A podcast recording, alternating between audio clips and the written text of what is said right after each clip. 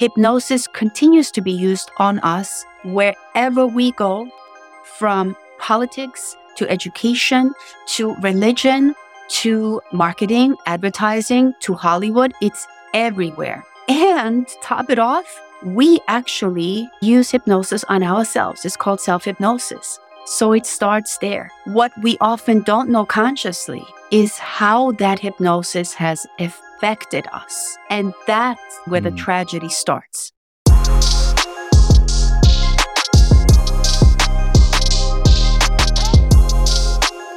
This is A Joyful Rebellion, the podcast that explores that moment you realize the life and success you worked so hard to create didn't come with all the fulfillment you thought it would. I'm your host, James Walters, and I want you to be the author of your own story. Each week, I connect with people who inspire bold answers to the question what do I do now to create a life I love? If you are ready to start answering that question for yourself, you're in the right place. So let's start a joyful rebellion.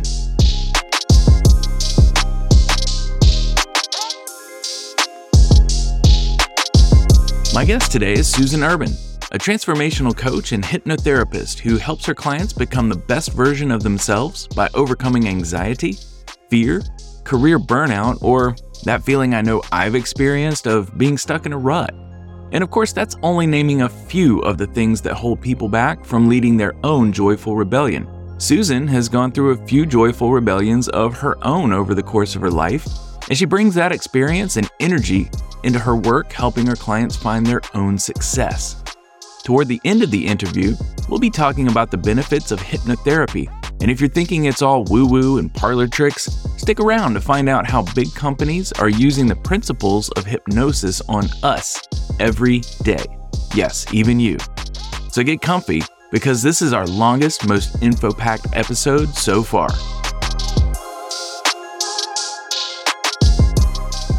Been really excited to talk to you, and I have been following you for a long time. I don't know if it's years, definitely more than a year. I love your message, and that's why I wanted to reach out and get you to talk about what you do. So thank you for being here. It's a real pleasure. And I had no idea that you were following me first. You poor thing. no, no, again, thank you. It's a real honor to share this with your community. The thing that I noticed when I connected with your message was the fact that it was not the same thing I was hearing and seeing and reading in so many other places. It was certainly a message of motivation. It was helping people understand that a lot of what blocks them can be overcome and you can help them do that. Things like anxiety. I want you to talk a little bit about some of the major things you help your clients through. When people look around and they decide that they can do better, they want to do better, and they go to someone like you to help them do that. What's that conversation like? I love how you phrased helping them through that because the truth is we can get through anything. We are very powerful human beings. And one of my biggest goals with everything I post, everything I say is to share with people on how they can empower themselves and really share the message of do you even realize how powerful you are and the things that you can achieve, regardless of perceived limitations that you may think you have. And I'm not saying they're not real. I'm not saying they're not because I've been there. Yes, they're real and you probably feel them and you sense them in your life. But when you understand that you can, through the power of your heart, mind, body, I say the sky's the limit. So the number one issue, James, again, this is a very generalized statement, but it really is anxiety. Anxiety is often tied to confidence. It's tied to energy. It's tied to performance. It's tied to helping somebody achieve their goals. My definition often is also sometimes associated to addictions, to mm. our self-esteem, to feeling overwhelmed, to drowning in fear, worry, doubt, specifically self doubt. And I now understand because I understand how energy works, how emotions work, that when we hold on to these debilitating, and I'm saying that very consciously, it does feel debilitating. It feels crushing.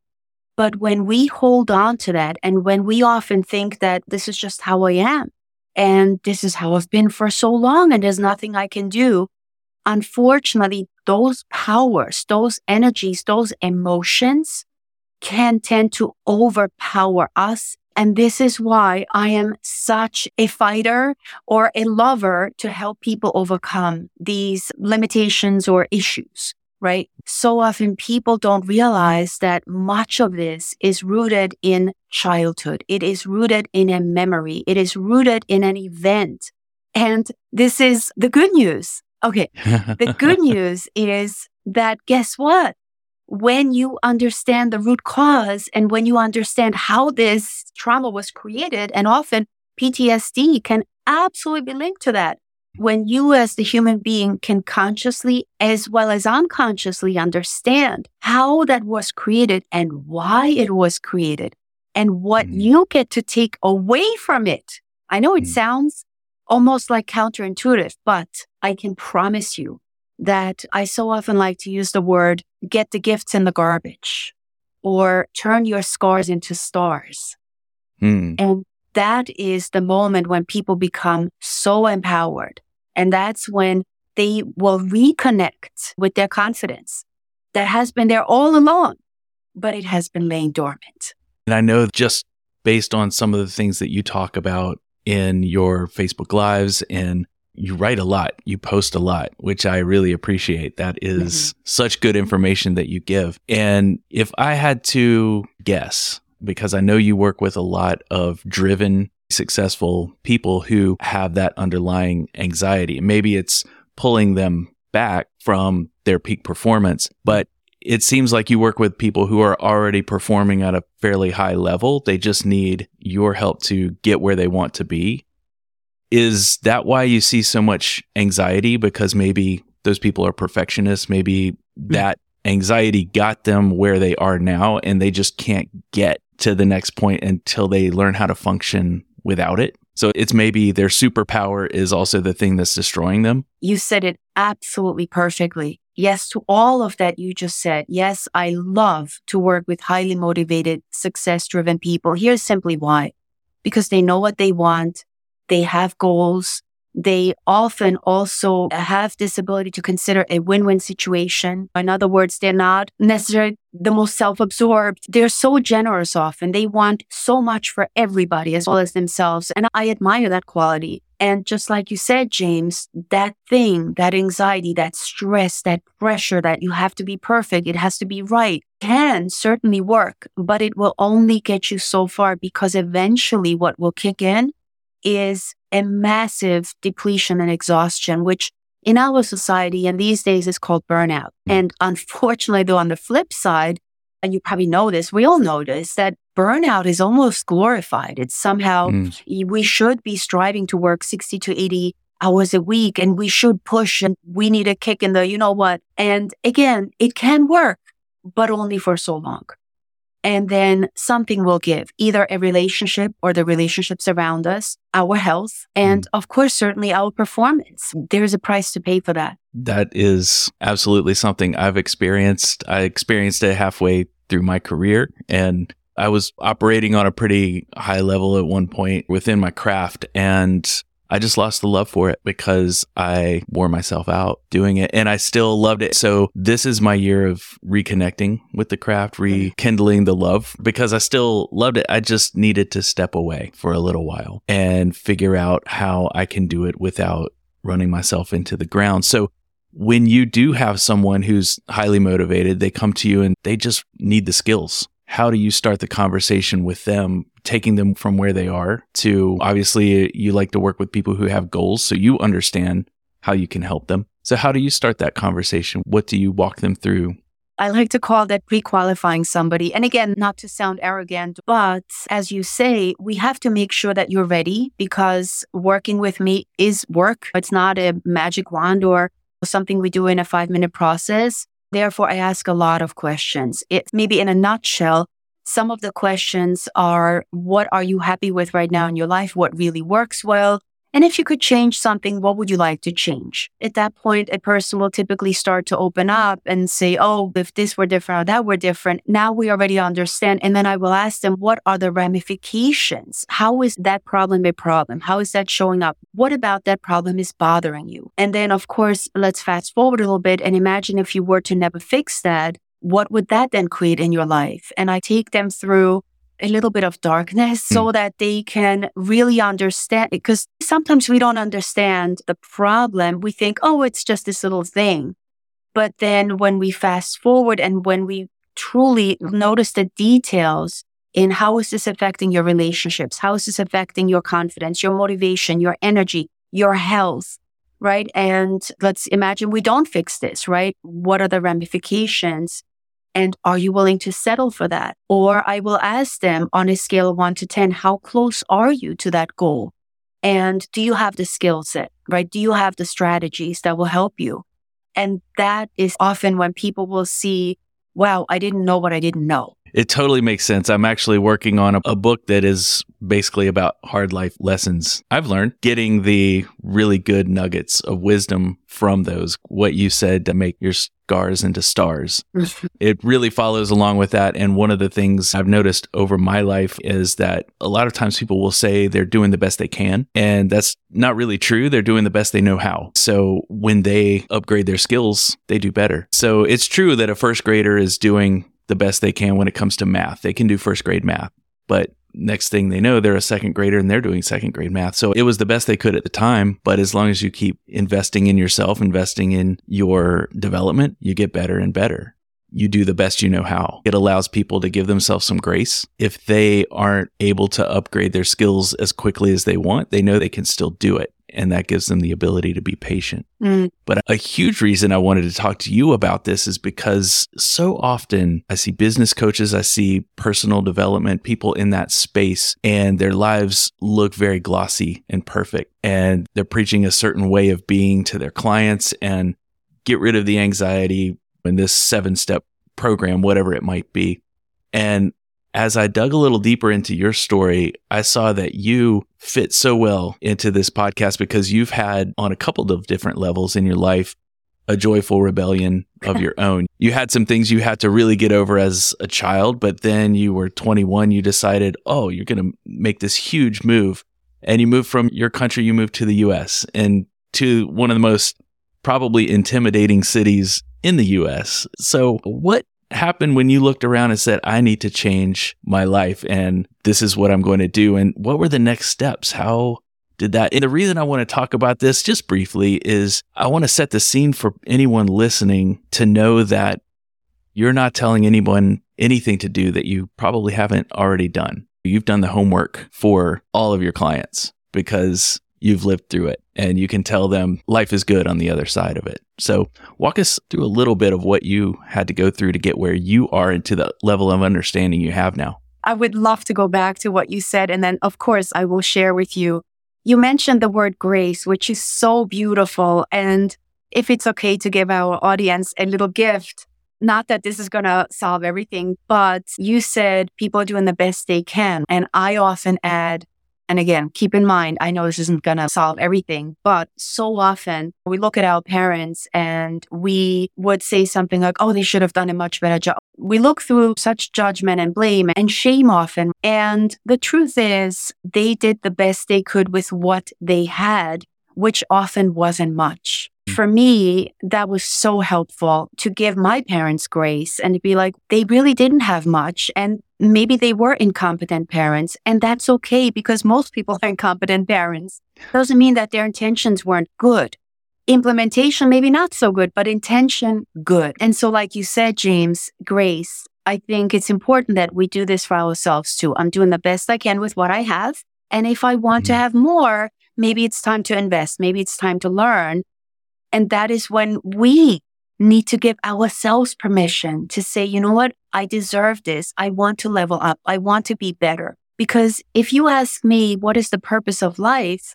The purpose of life in my vision, in my experience is number one, to love, to experience love and to give love and to grow and to learn through that lens. Then there's always room for more. And there's never really a destination, but it just becomes a journey and experience. And I don't want to go off, but how the heck did I end up in New York? This is crazy because this is something I probably didn't share in my story that I often post online. So here's the drama of my childhood. First of all, I think the biggest challenge, let's put it that way, when I look back, this is why it was the biggest challenge because I felt incredibly helpless. I felt so different. I felt doom and gloomed. I felt like I was being punished. And that is, I grew up with a stutter. I stuttered until I was 20 years old. And if anybody saw the movie The King's Speech, please forgive me for saying it, but it did absolutely not justice. It was a fabulous movie. It was absolutely fabulous, beautifully created. But from my perspective, it did not do it justice for the emotional pain and turmoil and panic that I felt every single day because I felt humiliated. I felt embarrassed. I felt, please don't call on me. Please, I hope I don't have to talk today.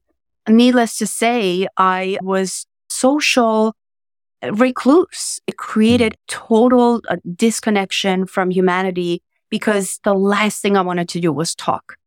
And believe it or not, to this day, this is what created the introvert inside of me, the almost like a loner. But as an adult today, I absolutely appreciate it. Feels comforting and it feels good to be that introvert and to be shy. And again, I get to turn it on or off. And that's incredibly mm. empowering. I still love, love, love to spend time alone. That's like my favorite thing is just when I'm alone, anyhow. So that there was that.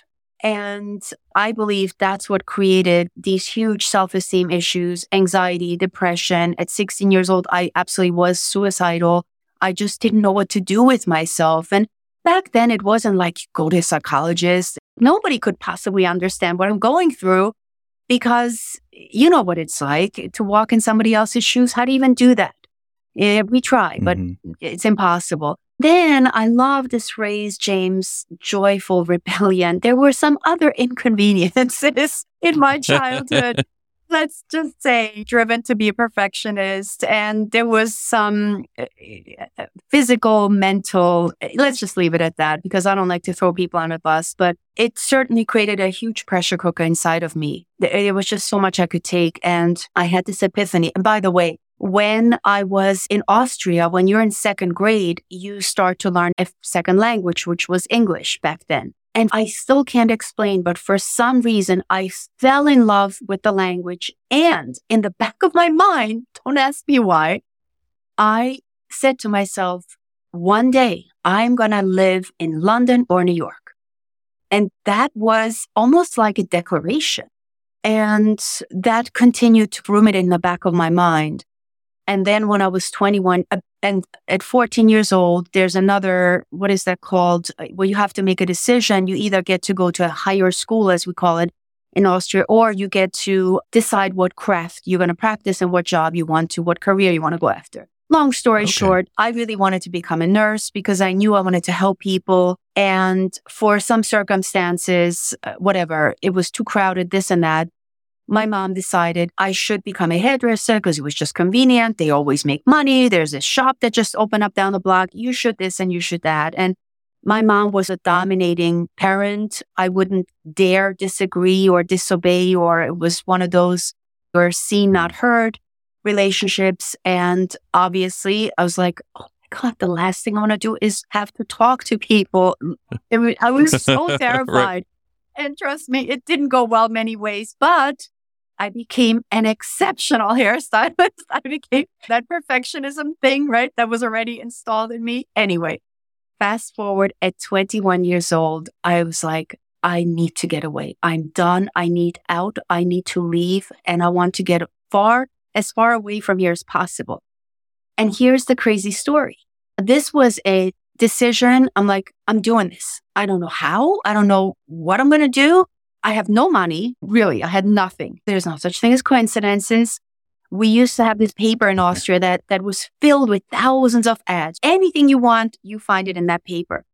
There's an ad that said hairdresser wanted for New York. You can't make this up. Anyhow, fast forward, this is how I ended up here. And everything just aligned for me. everything just worked out perfectly. Yes, that person who posted was legit. He was going to sponsor me. I came here with one suitcase. James, I will never forget when I landed at JFK, the smell and the energy. I can still taste it and smell it and feel it. It was a feeling of, I have landed. I'm home. This is my home. Wow. It felt completely authentic. Like this is it. The crazy story was because I couldn't afford a direct ticket, had a layover in London. And guess what they told me in London? This woman says, there's a problem with your ticket. You can't possibly go to New York because th- there is something wrong. I started to cry. I'm like, but I don't know what to. Anyhow, this very aristocratic looking British gentleman working for British Airways, he literally was like, listen, young lady, go take the subway or whatever it's called in, in London. You have eight hours. I will handle this. When you come back, you will have your ticket ready. Come to this counter and it will be waiting for you. And sure enough, it did. So even though there Wow. were these obstacles, I arrived and that was the beginning of my freedom. And coincidentally, that is also when I finally truly experienced fluidity in my speech. Oh. It w- Yes. Okay. That Yeah. that makes a lot of sense because you were being you now. yes.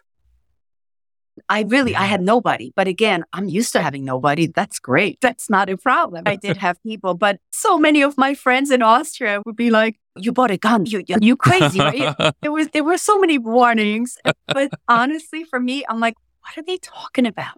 New York is the greatest city in the world. That was my vision of New York, and that's it. There was no dangerous, so that's how I arrived. I just meant before I meant intimidating, like it, the scale, the massive, there, the Frank Sinatra song, if you can make it there, you can make it anywhere. And Yeah. just, it seems like a place that would, that could consume you and you would get lost pretty quickly. So that's what I meant Mm. by intimidating, but not dangerous necessarily. But I know everywhere is, you can't, you can't discount that. As the So- Austrian definition of intimidating is get a gun because New York is dangerous. so now you know. Now we know. Now we know. Okay.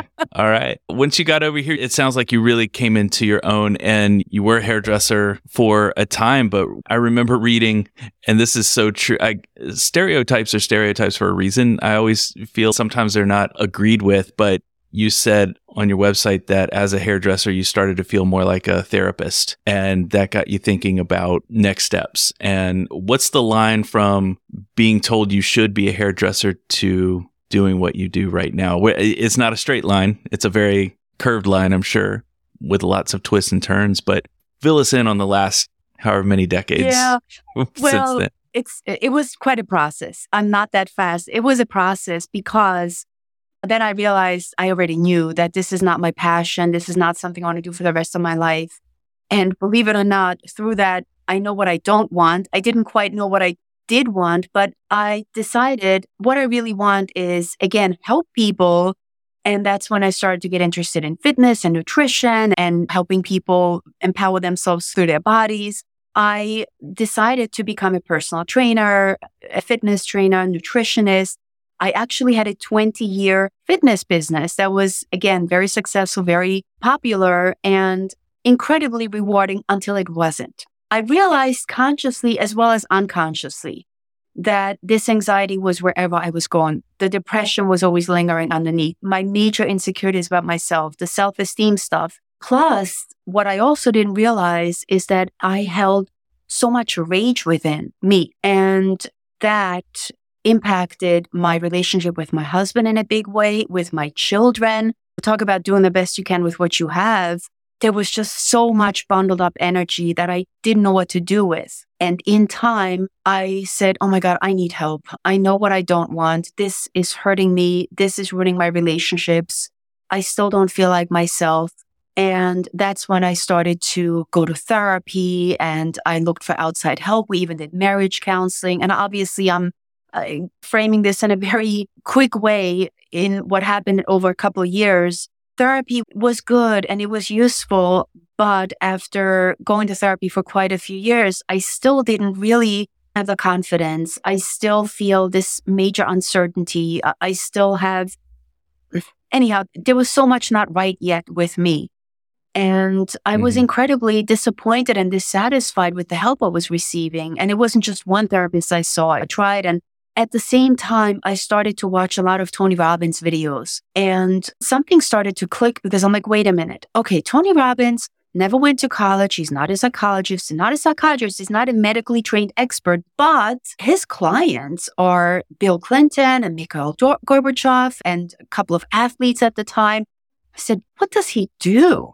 That these people work with him. And again, he's not a medically trained anything, not to judge, but I was so curious. And that's when I learned about Tony Robbins that what he studied was NLP and timeline therapy. And I'm like, oh my God, I want to learn that. That sounds like a completely different attitude and mindset and modalities, possibly. Fast forward, long story short, another coincidence, Tony Robbins and I actually happened to attend the same school to get certified in NLP, timeline therapy, and hypnosis, which is something I found out while I attended the Tad James school. And once I discovered those tools and I began to implement them, it changed my life. It changed me, was everything I was looking for. And at the same time, I was like, oh my gosh, this is what I need to be doing. This is what my real mission is and my real purpose. Because it was an undeniable experience, James. It was like, wow, if this works on me, and not to sound like I'm diminishing, but I really thought that's just how I am.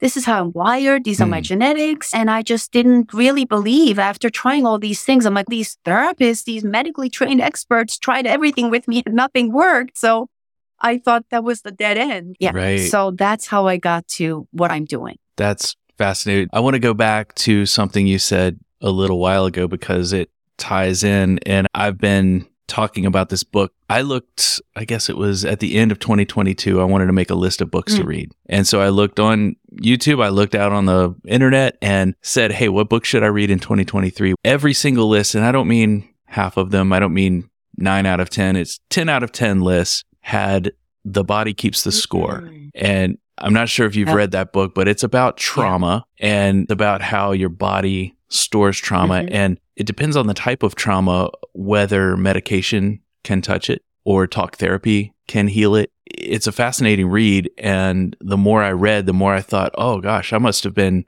left alone a little too much between the ages of one and two because it will very much give you the list of things that apply to you if that's the case, or maybe you had something else happen in your childhood that you don't remember, but your body does, and it manifests in certain ways. But when you started talking about, you got to the point where you just felt like that was the, how do they say it, the hand of cards you were dealt with your mm-hmm. life, your anxieties, your depressions, your, the way you felt. And you were doing all of these things to try to get past it. None of those things was working until you unlock something that is viewed by a lot of people as mm-hmm. unconventional. I just want to acknowledge the fact that it's amazing that you took that extra step. You didn't stop. You weren't defeated and you didn't say, well, this is just how Susan is. And I'm just going to have this until life is over. You kept going and you kept being curious. And I think curiosity is one thing that helps people overcome. So tell me what got you into that school? Was it just your research into Tony Robbins and his journey? Well, it was. So I didn't know that Tony Robbins went to that school. I found that out while I was Okay. in that school. I guess what I Googled or what I researched was who provides the best neuro linguistic programming training. And believe it or not, I'm embarrassed to say, even though I was aware that hypnosis was part of the training or at least an introduction to hypnosis, to me back then was like hypnosis, like who cares? It's a bunch of woo woo and whatever. I had no idea what hypnosis was. However, several times Tad James came up as one of the best schools, and that's how I ended up there. I took a huge leap because that meant I had to leave my family for two weeks. I had to invest. I don't Mm. even remember. It was over $10,000. So it was like one of those, I'm either going to do it all the way or um, I don't like to dabble in things. And it was the best thing I Mhm. did. So that's how I ended up with that school. Let's dive a little deeper into that because you work with highly successful, driven people who have to overcome their anxiety, their perfectionism, their whatever it is that's holding them back. You work with them with these techniques. Are they coming to you as a person who's maybe tried the therapy, they've tried the business coach, they've tried other things. And then they're saying, Susan, it, I know you do something different. I've heard about it. I know you do something that has worked for a mm-hmm. colleague. What does that situation typically look like to where you can get their trust to explore some of these new modalities? You describe the ideal and the most prominent client. Just like me, I have already tried all these things. The therapy, many of my clients, when they first come to me, are already not on just on one medication, but on several medications. Mm. They often experience this I am disappointed, I am defeated, I still don't feel well, I want more. And most of the time, it's either that they read or watched my testimonial stories, or like you say, they come through from a recommendation. Many, many people reach out because of my Facebook lives. And then, of course, by now, there are doctors who know me in the area. There are just so many different resources that people come from all over the place. I just also want to share something. I think that's really important. When you talked about the book, The Body Keeps the Score, one of my cute little phrases is the issues are in the tissues. And one of the very first questions mm. I will often ask my clients is, how is your body feeling? I want to share a quick mm. story here with you because there's so much proof in the pudding, so to speak. Just two days ago, had a conversation with young 40 year old man who his wife basically threatened to leave him because the main reason she said is because you're emotionally unavailable. And she said, I can't take it anymore. By the way, he didn't even know what that meant, emotionally unavailable. He had to Google it. And the question I asked him before I even asked him about how is your body feeling, I said, Does your wife have issues with her thyroid? He sat back. He was like, mm-hmm. What? He says, How do you know? I said, Based on what you just told me. And he said, She does. So, for wow. example, and this is a huge generalization, but believe it or not, most of the time applies thyroid issues are generally about somebody not expressing what's really on their mind due to fear of people judging them, shaming them, blaming them. They may not feel safe to express themselves. They may feel inferior or any other things. And clearly this woman has been holding everything bottled up inside of her, not feeling safe, not feeling heard, quite frankly. In this relationship, she felt like he doesn't even mm. get me. Like, no matter what I say, he doesn't understand me. He doesn't get me. He doesn't hear me. He doesn't care about me. That's her interpretation, in fairness to him. That's her. But just like you said in the book, The Body Keeps the Score, the physical body always communicates with us. If you love books, the book Think and Grow Rich, Napoleon Hill, one of the first things, and he, by the way, if you read between the lines, he insists on the most important task we as humans, if we want to manifest powerfully and if we want to achieve our goals, is to release negative emotions. People don't really know hmm. what that even means. Like, how do you know you have negative emotions? What does that mean? And how do you do it? And yet it is one of the most powerful things you can do for yourself.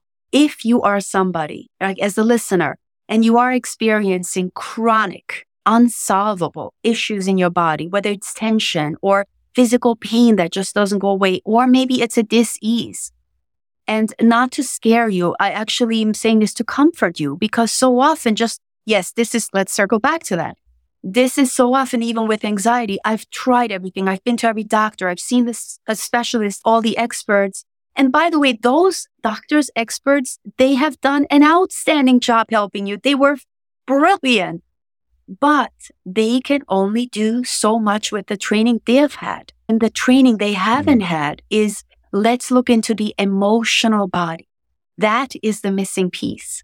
And so if there is a chronic issue that doesn't go away no matter what you do with nutrition, with medication, with mobilization, right? So often, yes, doctors are great at the physical, at the mechanical parts of us, as well as psychologists, they work with the conscious mind. That's wonderful. But there's more. And so every mm. chronic issue slash illness has some kind of emotional memory base at the root. And once you solve, that's when you open up that flow of energy. And by the way, not just emotion, but so often the biggest blocks that people have is not just emotional self doubt, fear, anxiety, but then the attachment of I'm not good enough. I'm not worthy. I don't deserve mm. this. Who do I Mm. think I am? That little inner critic that sits there uninvited, but so dependable. Those are indicators that has to go. Like uh, what my clients know me, I- I'll often be like, Gabby, that has to go because it eats up real estate. And guess what? Wouldn't it be more useful if we could get rid of that inner critic, which by the way, please don't judge the inner critic because I can assure you it has positive intentions, but the implementation Hmm. sucks. So sorry, not sorry. So, and again, it's often just that little piece that's missing. It's that emotional body clearing. you just jogged my memory when it comes back to the Mhm. thyroid, for example. And I think just to paraphrase what I've seen you say is that if you have a thyroid issue, that's not the issue. It's Yes. a symptom of the real issue. Perfectly. I'm just saying what I've read you say so many times, but it, really made sense when you gave that story about the thyroid because I'm sure you blew him away when you said, Does she have that issue? And he's, Yeah, why would you know that? We haven't been talking about Exactly. her necessarily, but you knew what she was likely going through given the feedback, her feedback for him. So now there's a lot of work to do on Mhm. both of their parts Absolutely. right? She needs to express more before it gets to critical stage, and he needs to keep googling what emotional availability Well, in all fairness to her, uh, I mean, if I could, not that she's here, but if I could give her advice, what you just said, actually, I probably wouldn't urge for her to keep talking and keep, because the truth is, he doesn't even hear her yet. He doesn't Mm. even understand her yet. In fact, he signed up immediately to my total transformation program because we get to help him develop emotional intelligence. That is really what's missing for him because here's the thing. And for him, there's so much misunderstanding because he's like, but I thought I was doing everything. I was fixing everything around the house. I'm the provider. I thought I was doing everything. He's so hurt and he should be. And all she wants is somebody to hear and say, Hey, sweetheart, this is what I'm hearing. How does that make you feel? And she just wants to have somebody there as, Oh my God, I can't imagine what that feels like. Tell me more. And he just wants to fix everything, right? And so there is that disconnect. So Sure. first, I think it would be really useful for him to learn how he can connect with his wife better so that she can feel appreciated and validated because he doesn't need her to make money. Yeah, there's that whole disconnect, right? In fact, for her right now, if she's open, she just needs to be patient for him to catch up to that emotional level that she's at, if that makes sense. Oh, it makes a lot of sense. I've lived that life and let him know the support group meets on Ah. Thursday mornings for all the guys trying to figure out what emotional availability is. I've been through that journey myself. I have explored that for the last several years. So I've gotten better, but by no means for most men are we rewarded in our youth for exploring that. We need to Yep. be driven and go get that career, crush those goals day in, day out. It's very Mhm. transactional, a good part of our life. Outside of our relationships, I would have to say, but our work life that means so much to us to be able to provide, be able to get those goals, they don't have a whole lot to do with that emotional availability. So I can very much Yeah. sympathize and empathize with. This is what I consider, and this sounds very dramatic, and it's meant to sound dramatic. This is the biggest crime against men that they grew up with this total emotional disconnection. You have to be a man, suck it up, boys don't cry, stand up straight. The only thing that was permissible, is that an English word? I hope it is, to men is anger and humor. Yeah. It's either they express through anger or humor. And then they grow up and they get into a relationship and the wife wants to know, sweetheart, how do you feel? And he's like, what? He's so confused. This is so often the biggest crutch in a relationship, in a marriage, in a man woman relationship that a man was taught you have to suppress your feelings. You have to suppress your emotions. You have to show up. You have to stand up. You have to pretend that you're tough. And guess what? Pretending works very well because eventually the subconscious mind buys in and boom, yeah, let's go pretend. Let's dominate. And that's useful and powerful. But what about those other parts that have been suppressed? They will express themselves once again. When I talk about physical manifestations, that is the highest expression.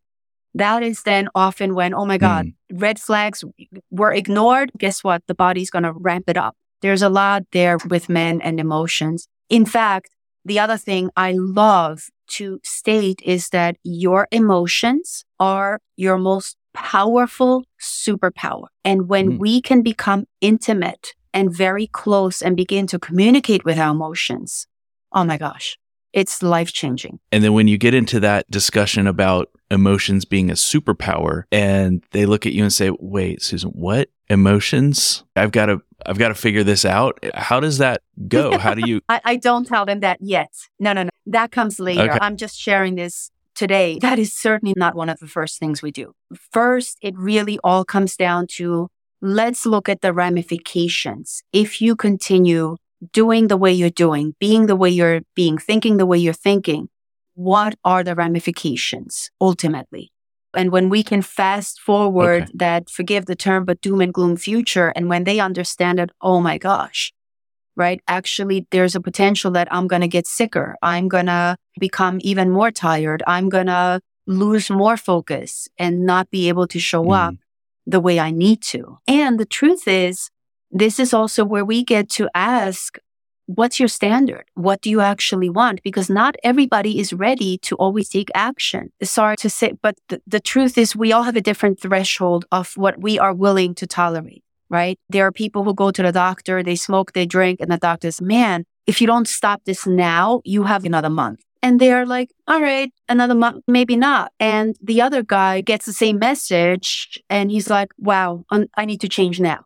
So we got to figure mm. out what's my threshold. There's always a price mm-hmm. to pay. Yes, there is. When people come to you and they want to get to the next level in their life, what would you say are the top three things they come to you to help them with? Outside of, I know we've talked a lot about anxiety. I would say the big three, and I think this is almost for everybody.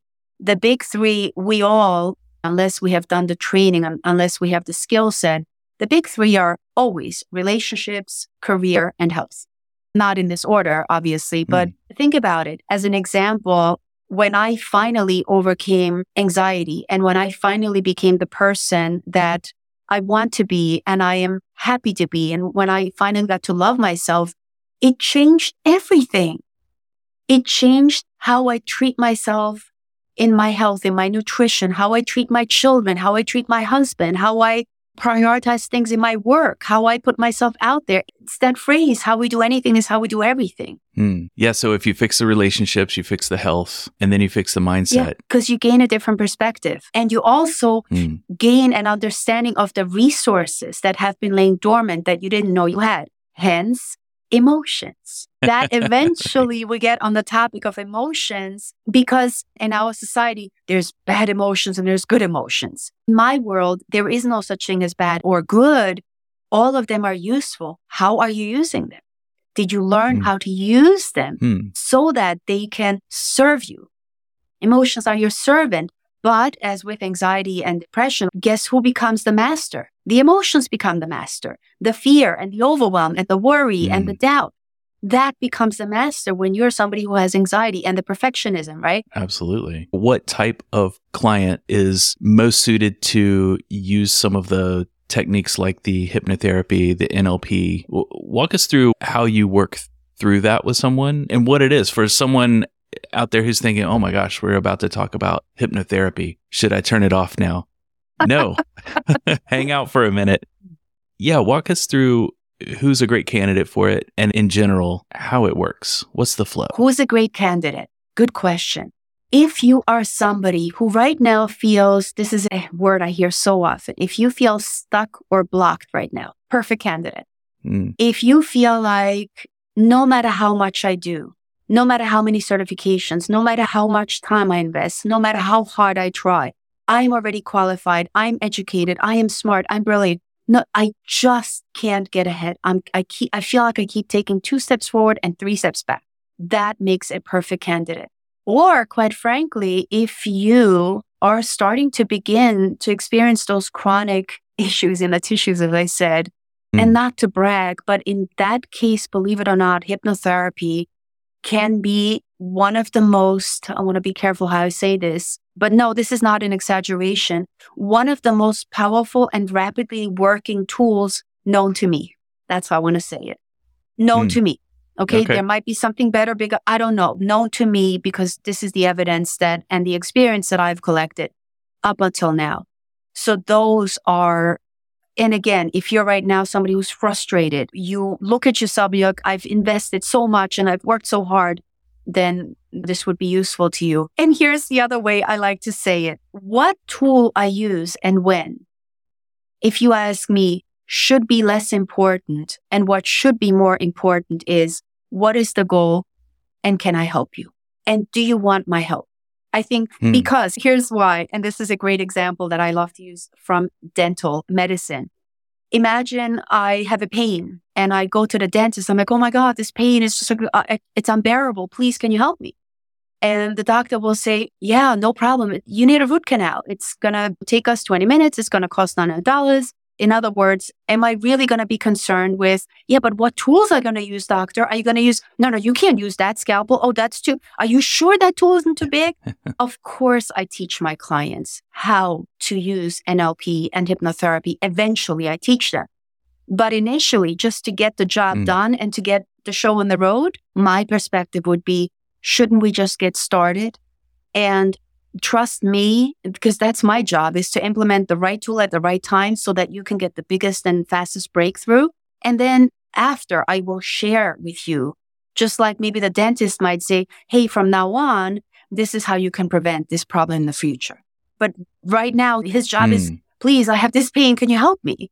What are some of the misconceptions you deal with when it comes to those mm-hmm. tools in getting people to a comfort level. Obviously, if they're coming to you, yes. they have a pain, they want the pain to go away. So they're going to trust you to make it happen. But do you ever get pushback that you have to work through? And if you do, what does that look like? Actually, when a person, for example, decides that they're going to work with me, typically I don't experience any more pushback because by then we have developed enough rapport, enough comfort and the person's like, Hey, you know, I want to work with you. So in that case, it becomes a smooth ride. But so often, obviously people who watch my lives or YouTube videos or whatever, like you said, James, they hear the word hypnotherapy and they run.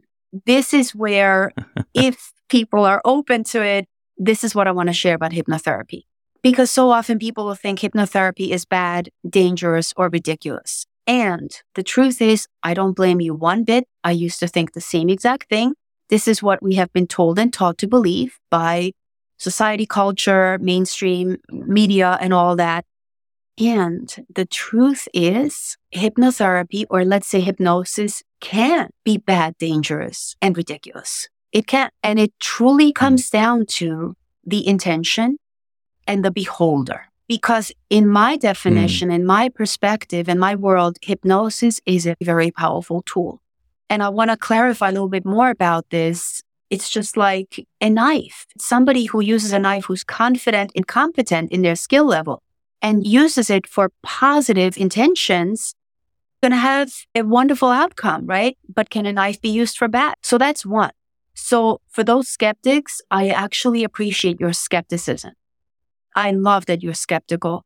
That means you are willing, or maybe already have done some of the education, sought information, and maybe up until now, this is what you have believed. And again, I have no problem with you believing that. But what you may not know about hypnosis or hypnotherapy is that, and this is something the well informed, the rich and famous, the elite, top athletes, prominent actors, high achieving CEOs, they all know these three facts about hypnosis. Hypnosis has been used on us from the time we were born. Hypnosis continues to be used on us wherever we go, from politics to education to religion to marketing, advertising to Hollywood. It's everywhere. And top it off, we actually use hypnosis on ourselves. It's called self hypnosis. So it starts there. What we often don't know consciously is how that hypnosis has affected us. And that's where mm. the tragedy starts. But when you can become consciously aware, and this is something I teach every client, what is outside of your awareness is outside of your control. What is outside of your awareness mm. is outside of your control. So if you don't quote unquote speak hypnosis, it will go right over your head. Or shall we say into your head? Sorry to say it like into that. Your head. Just like the, learning how to speak Chinese or Greek or Russian. Once you speak the language, it can no longer be used on you. Then you can actually recognize it and handle it. And then information that may want to come in, you can immediately like, reject, delete. No, not with me. Not now, not ever. And instead, you can begin to give yourself suggestions wow. that will empower you, that are useful to you, that will help you become the person you want to be. That's fascinating. It's like fish doesn't yeah. notice the water. James, notice you make this so all the easy. things being Thanks. put into us. that, but when I say 30 minutes, James, oh, three seconds. That's what I, but seriously, that was brilliant. We had to get through the brilliant. explanation because I didn't realize any of what you just said. The fact that we are yep. being bombarded with it is what it sounds like all the time. And we have no idea. I didn't have an idea. I certainly understand the power of suggestion and some of the reasons behind marketing and some of the reasons why you might hear certain types of music in mm-hmm. in stores or restaurants to excite mm-hmm. your hunger, for example. That makes a lot of sense. But to understand that we are really being exposed to hypnosis in our everyday life, I would say 99% of the people have never even thought of that before. And they don't want you to know that. This is why Western culture or social media, or whatever, is trying so hard to make hypnosis look like, oh, it's this stage show in Las Vegas and it's ridiculous and it's hilarious. And like I said, it can be that, but it's so much more. May I share like mm. just a little bit of a nugget on the three ingredients that are necessary for hypnosis to work?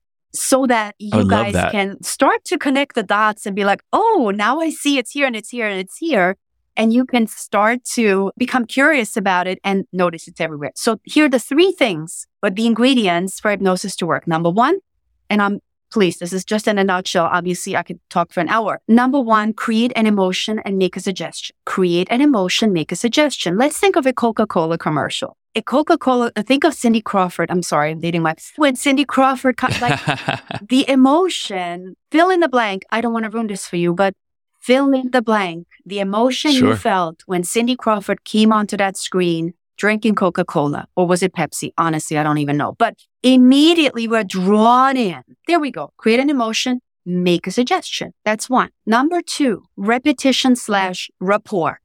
Those commercials play again mm-hmm. and again. The politicians say the same thing again and again. Religion, same thing again, right? You get my point that creates rapport yes. because for the human being, that creates familiarity. And anything that is familiar feels good. By the way, Bernie hmm. Madoff, mm.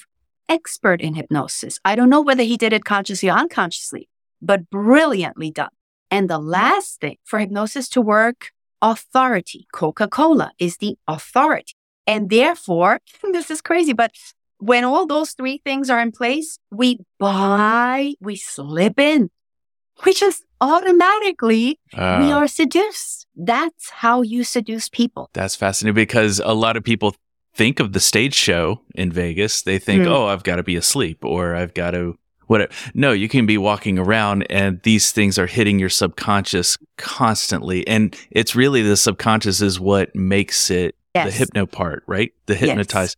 Yes. And it's messages going straight to the unconscious or subconscious. Same thing in my world. Um, is it yeah. unconscious or conscious? I use them. Yeah, to me they're okay. the same thing. Same thing. Yeah, yeah, exactly, James. Exactly. You just summarized perfectly. So it's basically messages that bypass the logical thinking yep.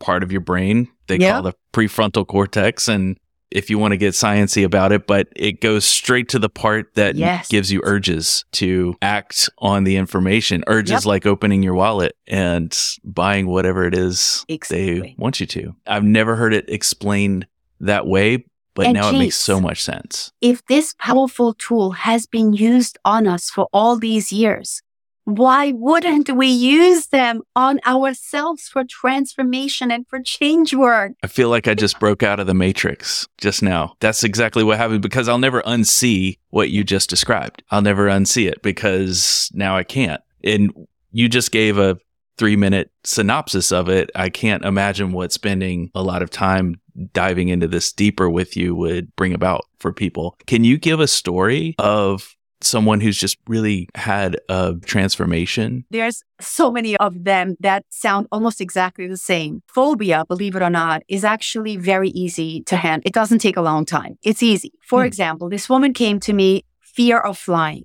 Now, keep in mind, this woman hadn't been flying for 20 years because of this fear. And mm. this is what I mean when I talk about threshold. She now was at a point in her life, her daughter was graduating from this very prestigious college that there was no way they could drive there. She had to fly.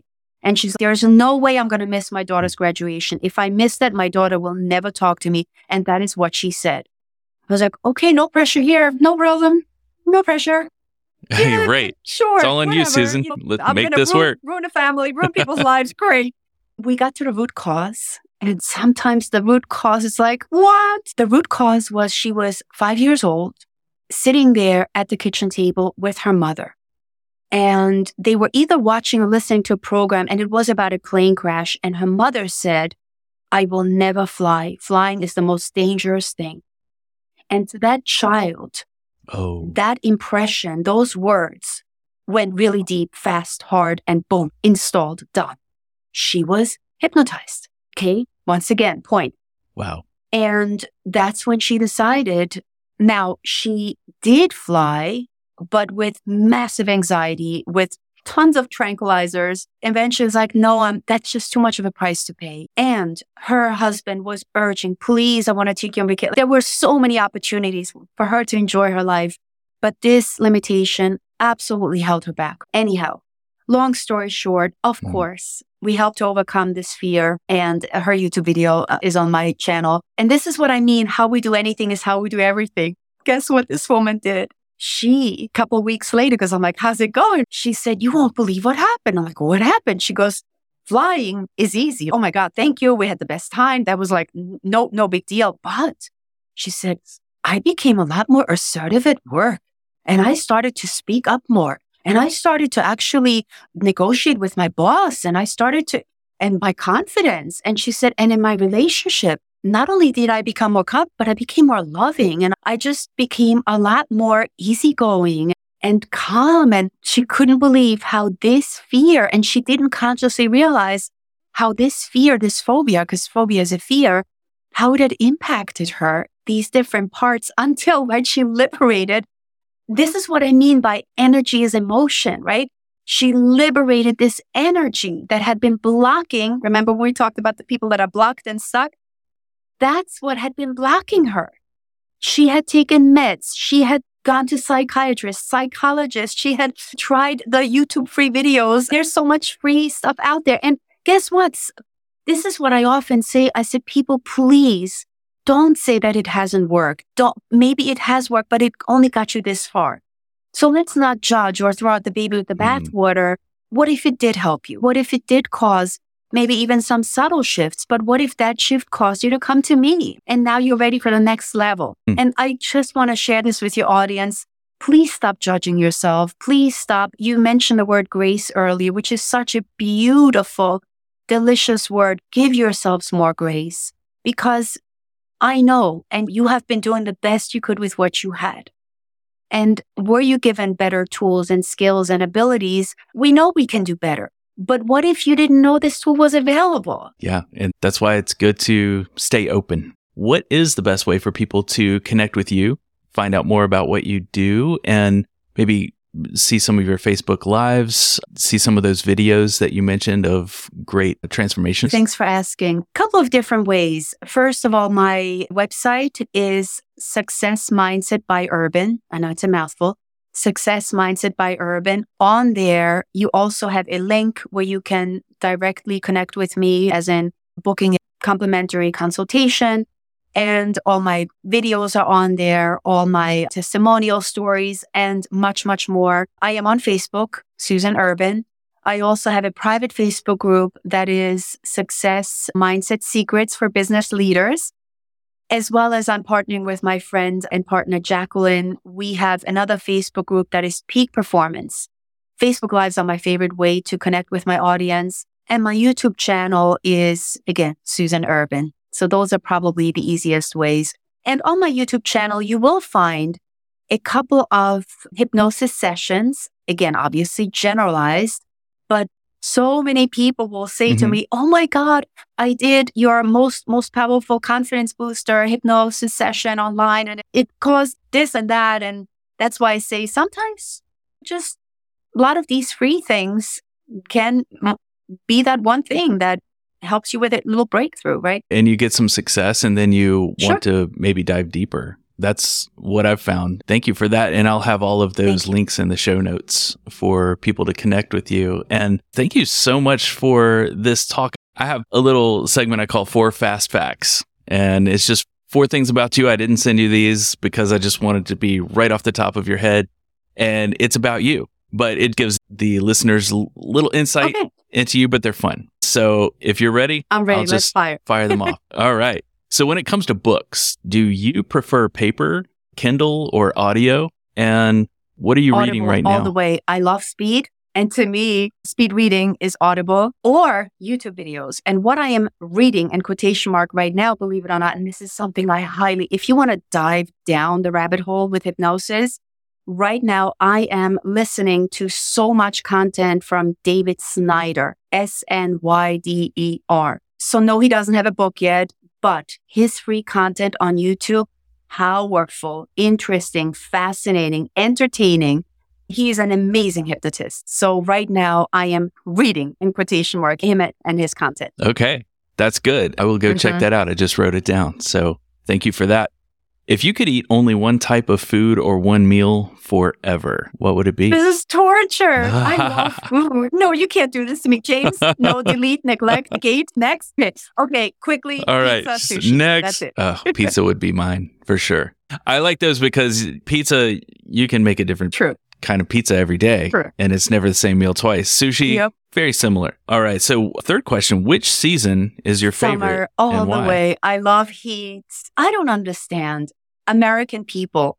They will so often judge New York summers. like, how could you take the humidity, the heat, and oh, it's sweltering? To me, that's paradise. Heat, hot, I don't care humidity. No, summer all the way. I love it. Oh. Spring's mine, but I am in the southeast, so just a few hundred miles oh. below you in North Carolina, and it gets hot and humid, and I love it. Final question What is the best advice you've ever received from someone? Trust yourself. Trust yourself. That's beautiful. And that's really powerful. And that is your message through and through. Thank so you. Thank you for that. Thank you, James. This was such a pleasure. And my mission is to empower people and to show them and to give them tools that can lead to rapid transformations. And I hope I did that today. So thank you so much for the opportunity. You absolutely did that. And I really do appreciate your time, your insights, and all of your positive words. I hope to have another conversation anytime. again, James, again. thank you for this massive opportunity. So much love toward you and your community. Thank you. Bye. Thank you, Susan. Thank you.